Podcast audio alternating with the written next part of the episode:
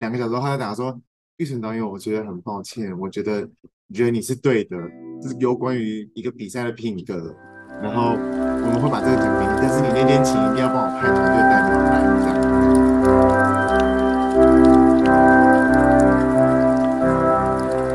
大家好，欢迎回到日更剧场，我是常驻主持人卓荣。大家好，我是雨辰。我们今天邀请到了郭玉成导演，这是我们节目第一次是影视导演出身的导演。我们之前都是剧场导演，所以呢，我也是蛮期待玉成会讲些什么的。那我们欢迎玉成。Hello，大家好，我是玉成。然后嘞，我以为你会星星月亮讲一堆，像你在 公式的 podcast 上面一样。哦，没，因为没有被 Q，我就想说，哦，大家好，我是玉成。因为你刚才说就是自在嘛，然后我平常打招呼就是嗨嗨，我是玉成。嗨嗨嗨，玉成。哎，你这是第三次上 Podcast 对不对？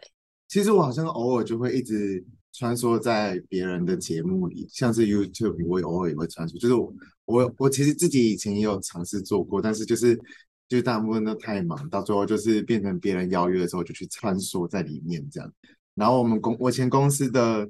Podcast 是我录片头，你说远见吗？还是天下？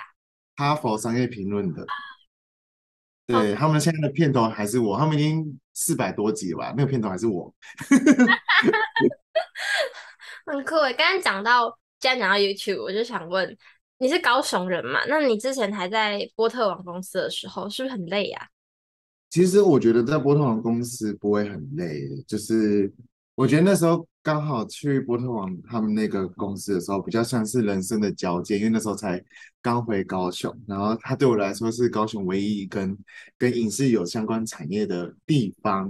但因为老板就是非常的有冲劲，所以就是他有很多很想做的事情，可是又在那个时候，我觉得他很多制度还在调整。我等于就是当你加入一个正在调整中的公司的时候，他的步调跟他们做的政策，就是可能你今天。睡一觉醒来，就 隔天去公司就全换了，就你就诶，我们昨天开会开假的吗？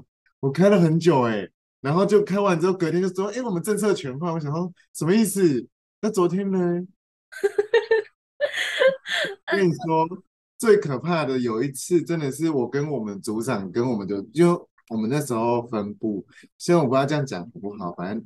他应该不太算商业机密，反正就是那时候我们其实那个厅很大，我们有四个编导、三个摄影、三个制片，然后五个剪接，然后还有九个企划。那是一开始的配置。理论上呢，就是企划写完东西给我们审过，然后我们去安排怎么拍摄之后，就去安排拍。但后来因为很累的原因，就是因为有一天老板就突然起笑，因为就是其实企划给我们的东西。哎，我觉得企划真的是，假如说你要做影视或是影片企划，其实是要有影片经验的人，比较可能知道那个节奏什么，但是他们都不是，所以他们来我们这边，我们通常就直接说说不能做，然后我们就变成说，可是老板还是要看到 KPI 跟看到进度，然后所以变我们自己写写写写到最后，老板就觉得那其实我不用企划哎，然后所以有一天我们下班的时候就看到那九个人所有东西。东西都在身上，那个感觉就不是只是下班。我们就说，哎，你们去哪里？他就说，哦，我们刚才全部一起都被开除。我们说，哈。然后我组长就说，哎，是有在拍吗？整人节目吗？然后他们说没有，然后他们就真的走了。隔天的时候，我们就一起静默，然后我们就一起面对面看着说，好吧，那我们开始写吧。我们真的是一起安静的，我们这样子，哎，所以。现在是我们写吗？我说，嗯，看起来是，很有趣吧？我我吓歪，而且我们当场在现场的人都吓歪，我们就想说，哎，而且就是我们那时候 KPI，好了，那时候很累，因为那时候的 KPI 就是，比如说我们编导有四个人，然后我们就是分三组，然后剪接有五到六个人，所以我们一天要产出六支影片。就是我们要拍一天呢、欸，一天拍六支，然后剪接也是一天剪六支，就一人就是他们一年就是我们两个人一组的话，因为我刚好跟另外一个新人，我们就是要负责两支影片，然后我组长跟另外一个资深同事就是一人一支这样，哎，一人两支，所以我们一定要拍六支，然后在短短的下午一点到五点内，你要切好时间，然后拍六支，一人拍两支，然后演员只有六个，所以你要跟大家切好你要用谁。这是什么极限大作战？很极限啊！然后那时候觉得太疯了，就是，可是就还好，我觉得就是大家都很燥，因为会。很刺激脑，然后真的是，我觉得大家我们我有成，我们也有一起成过，就是那个有革命情感。但但后来就真的太疯，就是老板又换政策，换到我最后觉得，哎，好像不行这样子。那其他当时的同事后来也有去各个地方打滚吗？或是其他发展？没有，他们就继续留着。嗯、我最早最耐不住性子。聪明人，他们约吃饭，他们也说哦，运成你那时候离开太早，后面超超疯的，意思变得更更疯，一天要拍更多次吗？对，一天后来就越来越疯这样。波特王真的是王哎，野心很大。对，但波特王其实不是老板哦，是哦，不然呢？他只是里面最大的网红是吗？对对对，你可以那个 follow，如果你有 follow 之前的那个他们的争议事件的话，火星鼠是老板。嗯波特王是有股份的大网红在里面，但是因为大家都会以为波特王是老板，是因为我们那时候塑造的看起来他就是老板这样。哦，给他一个网络形象。对，其实就不知不觉大家就以为他是老板，所以大家说，哎，他不是老板，但他有股份，据说了，但我没有很清晰，我待了不长这样。这个极限跟之前三十九小时拍拍片的那个比赛是蛮像的吧？也不一样哎、欸，为什么都是在很短时间内要产出东西？因为我觉得网红影片这样讲好吗？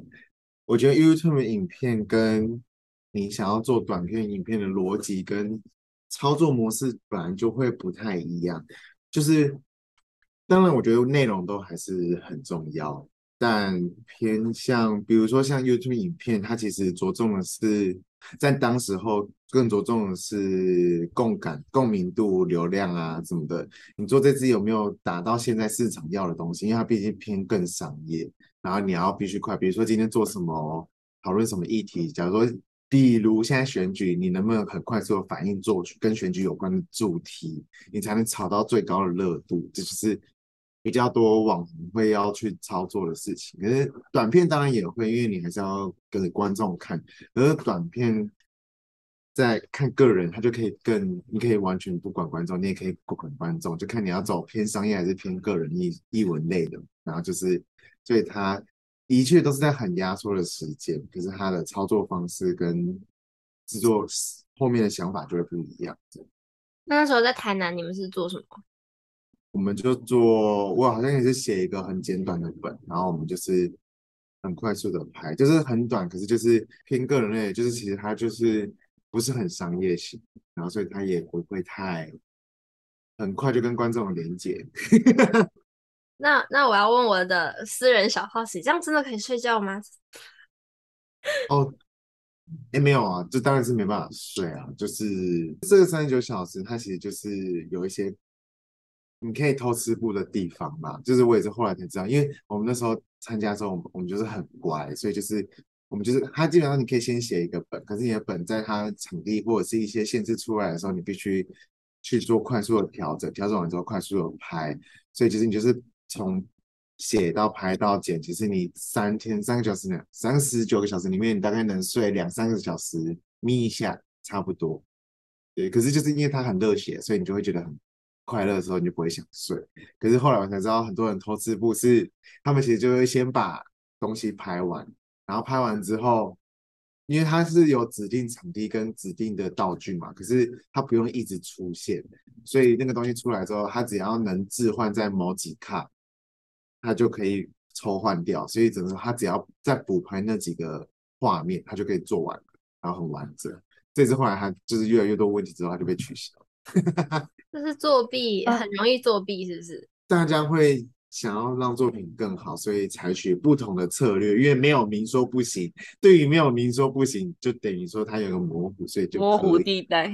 对，但其实是不太好。但因为就是大家的初衷就是某一种挑战，可是就是就随人啊，我就觉得就是看大家，就是没有任何评断，我就是照我自己想做的方式。我觉得我就是没有在管别人，但我觉得我自己问心无愧最重要。你参加过那么多比赛，里面有没有你觉得很瞎的比赛？这我也想问卓荣哎，卓荣，你参加过那么多舞蹈比赛，有没有觉得比赛本身有问题过？哦，这这个问题很大哎。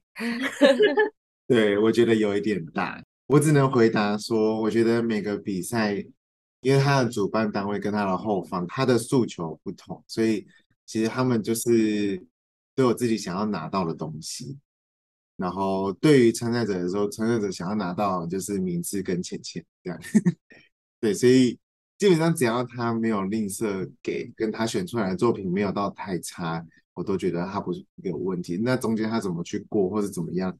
当然有一些制度，或者你就知道，其实尤其是就是又在台湾这种环境，就是他可能一个比赛想要做很大，可他的能力其实很少，所以他联系什么的他就会很痛苦。但这时候我们就是要体谅，反正东西最后拿到，或是有东西，我觉得都 OK。当然有没有很不好的经验，我觉得有，可是避免我们不要。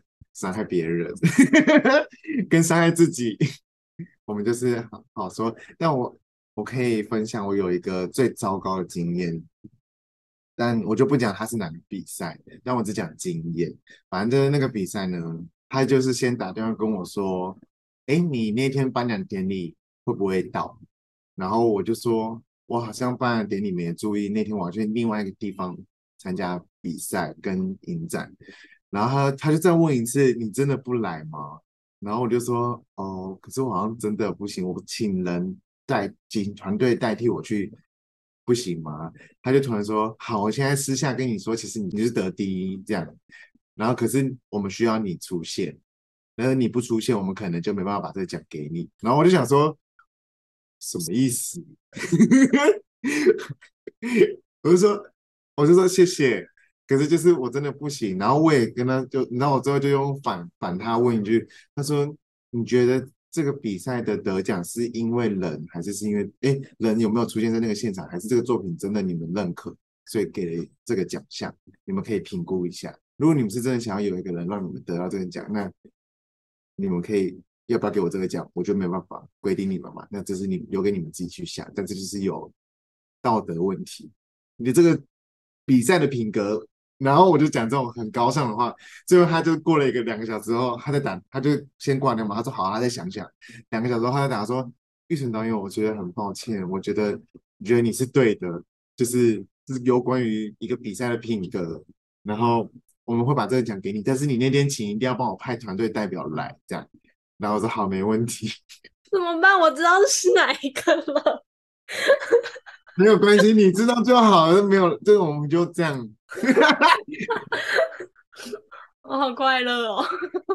对，但就是有时候会遇到这种事情，可是我觉得就是我当下当然很崩溃，但我觉得我们就是尽我们最大的能力，因为不是你的就不是你的，可是是你的，你就是用你的方式去跟对方阐述你的想法，但你真的拿不到，我觉得也也不能怪对方，对方他们，所以就是我说的每个比赛都会有他们想要拿到的东西，他们想要拿到的可能曝光度或者是某些事情。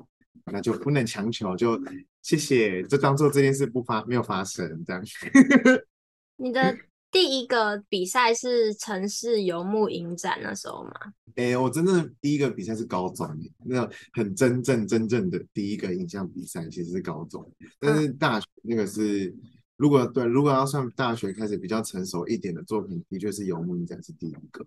那时候你们做的是什么东西啊？其实我蛮好奇的，因为嗯，我自己很喜欢以一个城市背后的故事去做作品。我那时候其实我没有在管它的主题或什么嘞，我通常在拍摄的时候，就是我用我的生命经验，我想到什么，然后我就去改一下，然后就去拍这样，所以拍到耗尽。我现在人生很无聊，没有啦，就是我那时候。是用一个初恋的小故事，但那个初恋小故事就只是这这个源头就是来自我小时候，就是被我姐骗，就是我不知道红苹果前身是什么啦，我以为就是绿色的，它放久就像其他的东西，香蕉绿色放久就变黄了，这样，我觉得它放久就会变红。然后那时候反正我就是去美国的时候，我就是 从自助餐厅拿了一颗青苹果回房间，然后我室友就说：“你为什么不吃？”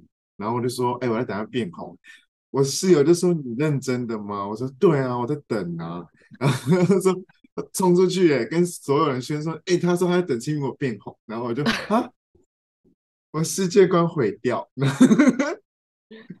所以我在那个从这个东西去发展，就是苹果对我来说是一个很初恋的故事，所以我那时候就拿这个去做这个故事发展，就是女主角跟男主角他们就是借由这个青苹果，也象征他是从青涩恋爱到比较成熟一点恋爱，就是青那个青涩的感觉，就很像每一次那种我们还不知道爱情是什么模样，我们就以为它可以成为一个模样，可是事实上它从来就不是那个东西。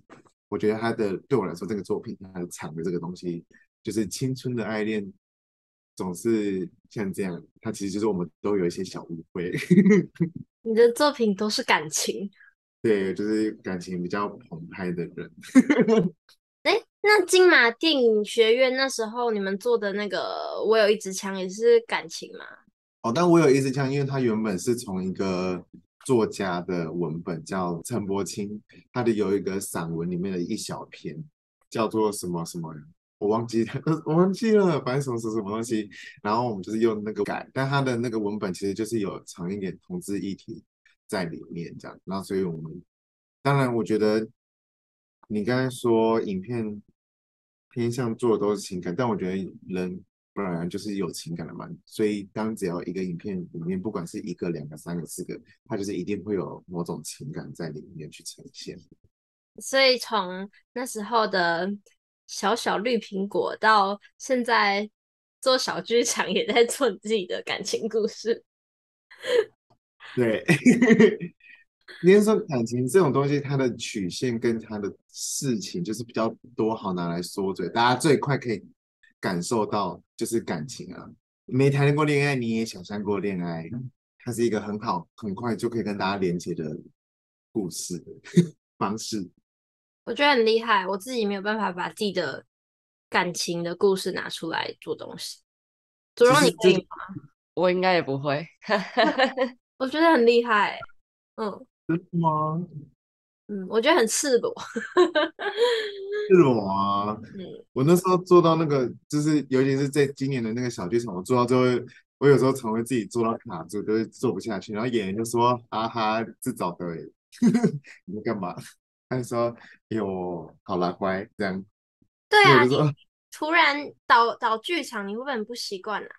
蛮不习惯的啊，就是很多新的语言吧。就是我以前也有在剧场工作过，就是我有做过剧场的幕后，但就是感觉还是不太一样。因为真的实际自己导之后，我觉得影像看惯了，就是你做影像我很快啊，然后而且做影像你可以有很强大的。控制欲，可是剧场有很多不是你控制的啊！你上了台之后，他们就不是我的了。他们今天突然在台上跟我不做，就是不怎么做，他们就可以完全是可以跳脱的，就是我也奈何不了，因为我不可能他们演到一半，我冲上去就说看，超小，为什么偷改？可是我就只能让他发声，然后让他演完，然后这发声就只能一直下去，就是又不能改。可是我觉得。真的很不一样啦，我觉得要看哪个角度。我现在只在，我现在脑海中真的是，我不好意思，导演又上升了。我现在只在想说，哎，我们这一集会不会很絮乱？就是各种跳来跳去，你们真的剪得出来吗？你放心，你就放松跟我们聊天就好了。哎，你真的是，你真的是控制欲很强哎。我有一点，而且我有点工作狂，就是我有点。就是我在边在讲一个事情的时候，我就会边在想，然后就会，而且你知道拍摄最重要的事情就是你边拍你就得边在脑中剪接，就是我还缺什么，我剪得了吗？然后我是不是还要再补？因为你知道拍摄会有很多控制不了的事情，所以你一定会有删减，哎，或是时间不够，你要删减的瞬间，你第一个就是要判断我后期还缺什么，我剪接的时候缺什么，我要补什么，我一定什么一定要拿到，我剩下什么可以拿掉，这样。所以就是你在边做一件事情，你这边就在工作。这个很 multitasking 的东西。对，然后比如说像我们在聊天的时候，我就会开始在工作，说：“哎，你可以剪吗？很乱耶，我讲话有没有逻辑？这样前后有东西可以用吗？这样会不会太跳？观众有没有接到？” 那这个是你的训练出来的，还是从小的习惯？我觉得是工作的相辅相成，一步一步自然就长成这个样子。就是因为你。你试过，你什么都不想，你直接照着来，然后你就会很想哭，你就会啊，怎么都没有东西可以用。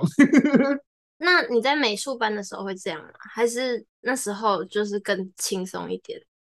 我觉得在美术班感觉不一样啊，因为美术班它就是很花花，它牵扯到其实就是我自己而已。我我自己画不好，顶多就是重来而已啊。但我不用跟别人沟通，或是跟时间赛。哎，有啦，如果赶件的话，你就要跟时间赛。但大部分没有这么急迫，必须立刻，就是它都不是很及时需要处理的问题。所以。在美术的世界，在设计的世界的你，跟在拍摄的世界的你是完全不同的面向。作品的内容可能会有相似、相辅相成，但就是我觉得是处理事情的节奏不一样。因为就是在现场，你有很多必须就即刻处理，可是美术就是你可以放一放、换一换，然后就等一下，然后嗯，那再过几天再重新再来，或者是我就可以直接。我今天画完一张了，我隔天过一个礼拜，我看他不爽，我就直接重来。